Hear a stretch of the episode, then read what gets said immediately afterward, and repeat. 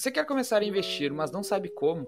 Você acompanha o mercado de longe e acha que o dinheiro que você tem guardado não é o suficiente para investir em algo com bom retorno? Pois seja muito bem-vindo a mais um episódio do Short Squeeze. Short Squeeze é o podcast de dicas curtas da Smart Money, o portal inteligente de investimentos. Eu sou Guilherme Guerreiro e hoje eu estou acompanhado da Camila Alves, que é analista CNPI. Olá Camila, tudo bem? Tudo bem, Guilherme, e você? Tudo ótimo, Camila. Como é tradição aqui no Short Quiz, eu vou pedir para você se apresentar rapidamente para os nossos ouvintes que estão ouvindo pela primeira vez no nosso podcast, para tu falar um pouquinho sobre a tua jornada no mercado financeiro. Então, primeiro que a minha jornada no mercado financeiro ela é recente, porque eu sou engenheira por formação, sou engenheira eletricista, então comecei minha carreira como engenheira mesmo e descobri essa paixão por finanças aí no meio do caminho. Então eu fiz essa transição de carreira no ano passado e atualmente eu sou especialista em investimentos, Ambima, e também sou analista CNPI, atuo como especialista em renda variável lá na Me Poupe, ajudando os alunos no curso de renda variável. Excelente! E no Short Quiz de hoje, a Camila vai me ajudar a te mostrar que é possível sim começar a investir com pouco dinheiro, ao contrário do que muitas pessoas pensam. Confira!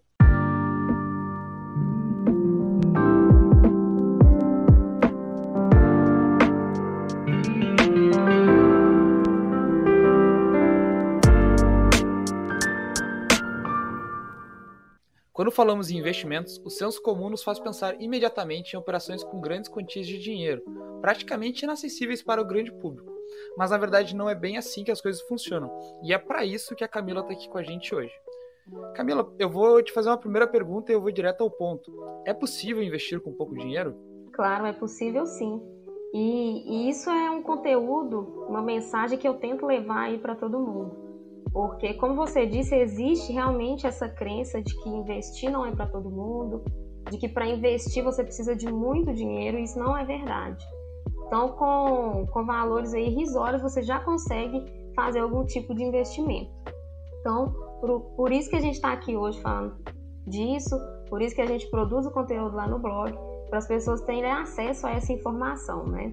Além de fazer o meu trabalho lá no Me Poupe, eu também presto consultorias e isso é um questionamento muito comum entre os clientes, entre as pessoas que vêm me procurar. Elas sempre perguntam para mim, mas quanto que eu preciso ter para começar a investir? Então eu falo, olha, você precisa ter vontade, porque dinheiro mesmo, os valores são muito baixos para a gente começar. E essa tua especialização, né? Teu foco como consultora é trabalhar com pessoas físicas, né, Camila? Isso, exatamente. Então, eu tenho uma certa quantidade de clientes que eu atendo, é um número rotativo, né?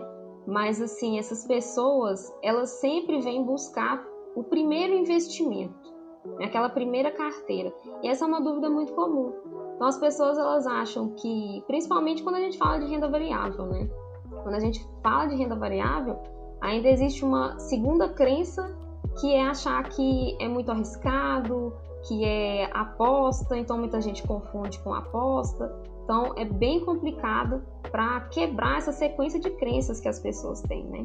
Uma outra crença que eu reparo nesse público é a questão do imposto de renda.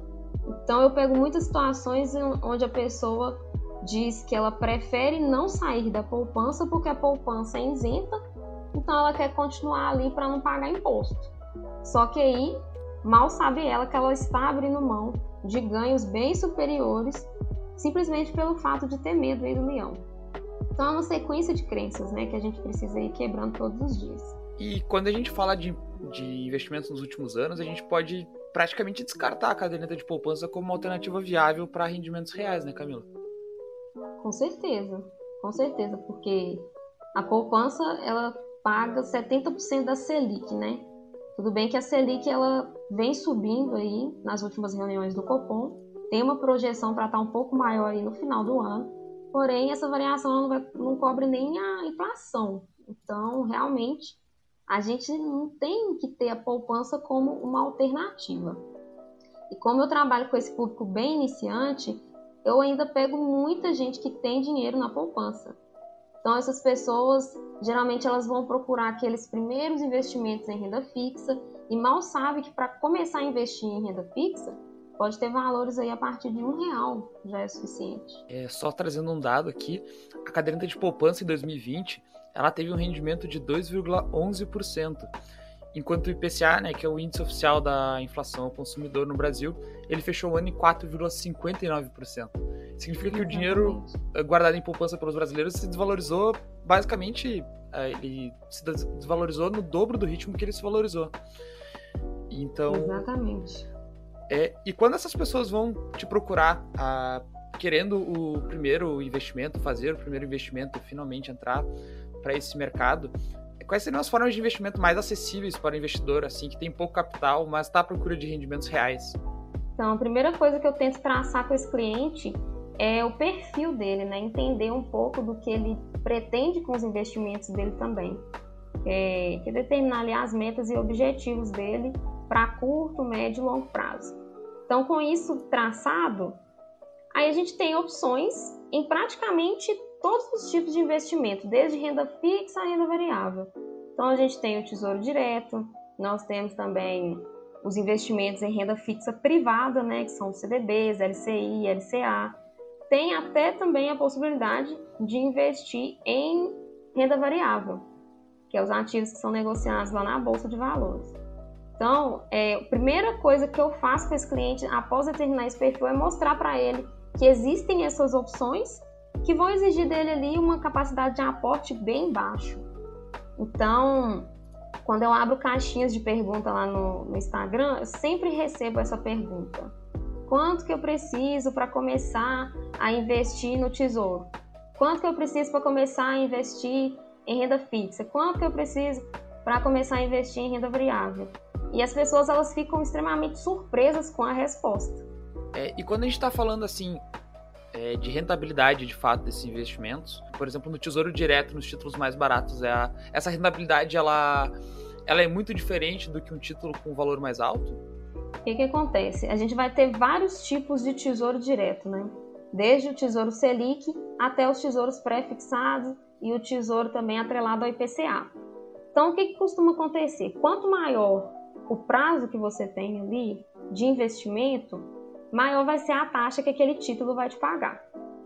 Então, vai depender bastante também do prazo de investimento que o investidor define para ele. Mas se a gente quiser comparar aí com a poupança, por exemplo, a poupança ela vai pagar 70% da Selic. E hoje, com muita facilidade, a gente encontra CDBs que pagam no mínimo 100%. Do CDI, que é igual a Selic, né? Então, o que eu sempre falo é que o mínimo que a gente tem que buscar hoje é pelo menos esse 100%. É o mínimo. E depois de buscar esse 100%, que é para ter uma liquidez diária, inclusive existem algumas fintechs que até pagam mais do que isso, né? Mais do que 100% do CDI. Depois disso, a gente tem ali, pode montar uma carteira com ativos com prazos maiores. E aí a gente vai ter os pré-fixados. Tem o pré-fixado, por exemplo, para 2024, que é um tesouro, que ele está rendendo ali em torno de 8%, a taxa pré-fixada dele, para quem faz a compra por agora, né? Porque os títulos eles passam por um processo chamado marcação a mercado, então essa taxa ela pode mudar dependendo do dia que você for fazer o investimento. Mas só por aí a gente já consegue ver a diferença que tem de um investimento em poupança. Pode ser de 4 vezes o rendimento que a poupança teve em 2020, por exemplo. Exatamente. E falando de renda variável, Camila, talvez é a modalidade de investimento que os investidores iniciantes eles veem como o maior tabu, né? Acho que a renda variável ainda tem mais o mito de ser inacessível do que a renda fixa, talvez. Sim, isso é verdade. E na renda variável, além de ter essa crença do inacessível, quando a pessoa quebra essa crença, geralmente ela vai para a ganância. Então é muito delicado, sabe? Essa transição que as pessoas fazem ali dentro. E por isso que é bem importante ter ali um acompanhamento, buscar conteúdos gratuitos, né? Que hoje tem tanto conteúdo gratuito, para entender de fato o que ele está fazendo. Porque eu acompanho de perto bastante pessoas com esse perfil, que sai ali do completo desconhecimento para a ganância, que também é um cenário perigoso. Então, quando a gente fala de renda variável, como o próprio nome já diz, ela é variável. Então, você não tem nenhuma garantia de retorno fixo, como a gente tem lá na renda fixa. Então, o investidor que opta por esse investimento, ele já tem que saber isso. E é acessível? Totalmente acessível. A gente tem aí empresas, boas empresas, que têm ações a R$10, ou até menos que isso. Então, é bastante acessível mesmo. E a renda variável, ela deveria ser encarada, quando a gente fala no mercado de ações, eu acredito que ela deveria ser encarada de uma outra forma, né? As pessoas deveriam realmente encarar como se tornar acionista, se tornar dono de uma empresa, que não é o que acontece. Então, a postura especulativa é muito diferente da postura do investidor. Então, tem que ter essa segmentação também. E quando a gente fala de renda variável e de ações, quando um investidor vai te procurar para o primeiro investimento, é mais recomendável que ele invista numa ação de uma empresa e que ele faça a carteira própria, ou às vezes é mais vantajoso que ele invista num fundo de ações, por exemplo? Existem casos em que cada opção é mais viável para cada cliente, ou existe uma opção que é claramente mais vantajosa para o investidor iniciante? Olha, isso varia bastante. Isso vai variar de acordo com o tempo que essa pessoa tem disponível para dedicar a cuidar do dinheiro dela, e vai variar também com o nível de profundidade que ela quer atingir. Que eu sempre digo para os clientes, se você não tem tempo agora para dedicar em estudo sobre o mercado, coloque seu dinheiro no fundo. Porque pelo menos ali no fundo você vai ter um gestor capacitado, profissional, para cuidar do seu dinheiro, um especialista de verdade cuidando do seu dinheiro. Agora, se você falar que vai estudar o mercado, vai ter tempo para gerenciar a sua carteira, então você mesmo pode ter essa carteira. Geralmente, assim, falando de uma forma bem geral, a grande maioria acaba indo para o lado dos fundos de investimento. Até por ter, geralmente, aí, já tem um certo ritmo de trabalho, sabe? Acelerado, e não tem ali como dedicar uma parte do tempo a cuidar dos investimentos. Mas existe também aquele público que prefere saber ali de fato em qual ação que está o dinheiro, em qual fundo imobiliário que está o dinheiro. Então existe público das duas formas. E existem fundos de ações e fundos de investimento com tickets bem acessíveis, né, Camila? Sim, bastante. Fundos imobiliários, a gente tem fundos imobiliários a partir de R$10 a cota. Então, assim, né, quando a gente fala de fundos imobiliários. Agora, se a gente trazer para os fundos de investimento, tem fundo de investimento que tem valor mínimo, né? Para você começar a investir. Mas esse valor mínimo, tem fundo que não tem valor mínimo, tem fundo que tem valor mínimo de R$100, tem fundo que tem valor mínimo de R$500, então tem para todos os gostos e bolsos. Então, a gente já pode ver pelas respostas da Camila que, sim, dá para investir com pouco dinheiro e, se você não tiver tempo, você tem à sua disposição os profissionais capacitados para te ajudar a cuidar dos seus investimentos e a cuidar do teu dinheiro do melhor jeito possível. E o Short Squeeze vai ficando por aqui. Espero que você tenha gostado desse conteúdo e que ele te ajude a ter uma trajetória bem-sucedida no mundo dos investimentos. Eu quero ainda agradecer a presença da Camila Alves no podcast hoje. Camila, foi um prazer te receber no Short Squeeze. O prazer foi meu, Guilherme. Eu agradeço o convite da Smart Money e espero que essa mensagem que a gente tem para trazer para o pessoal seja disseminada.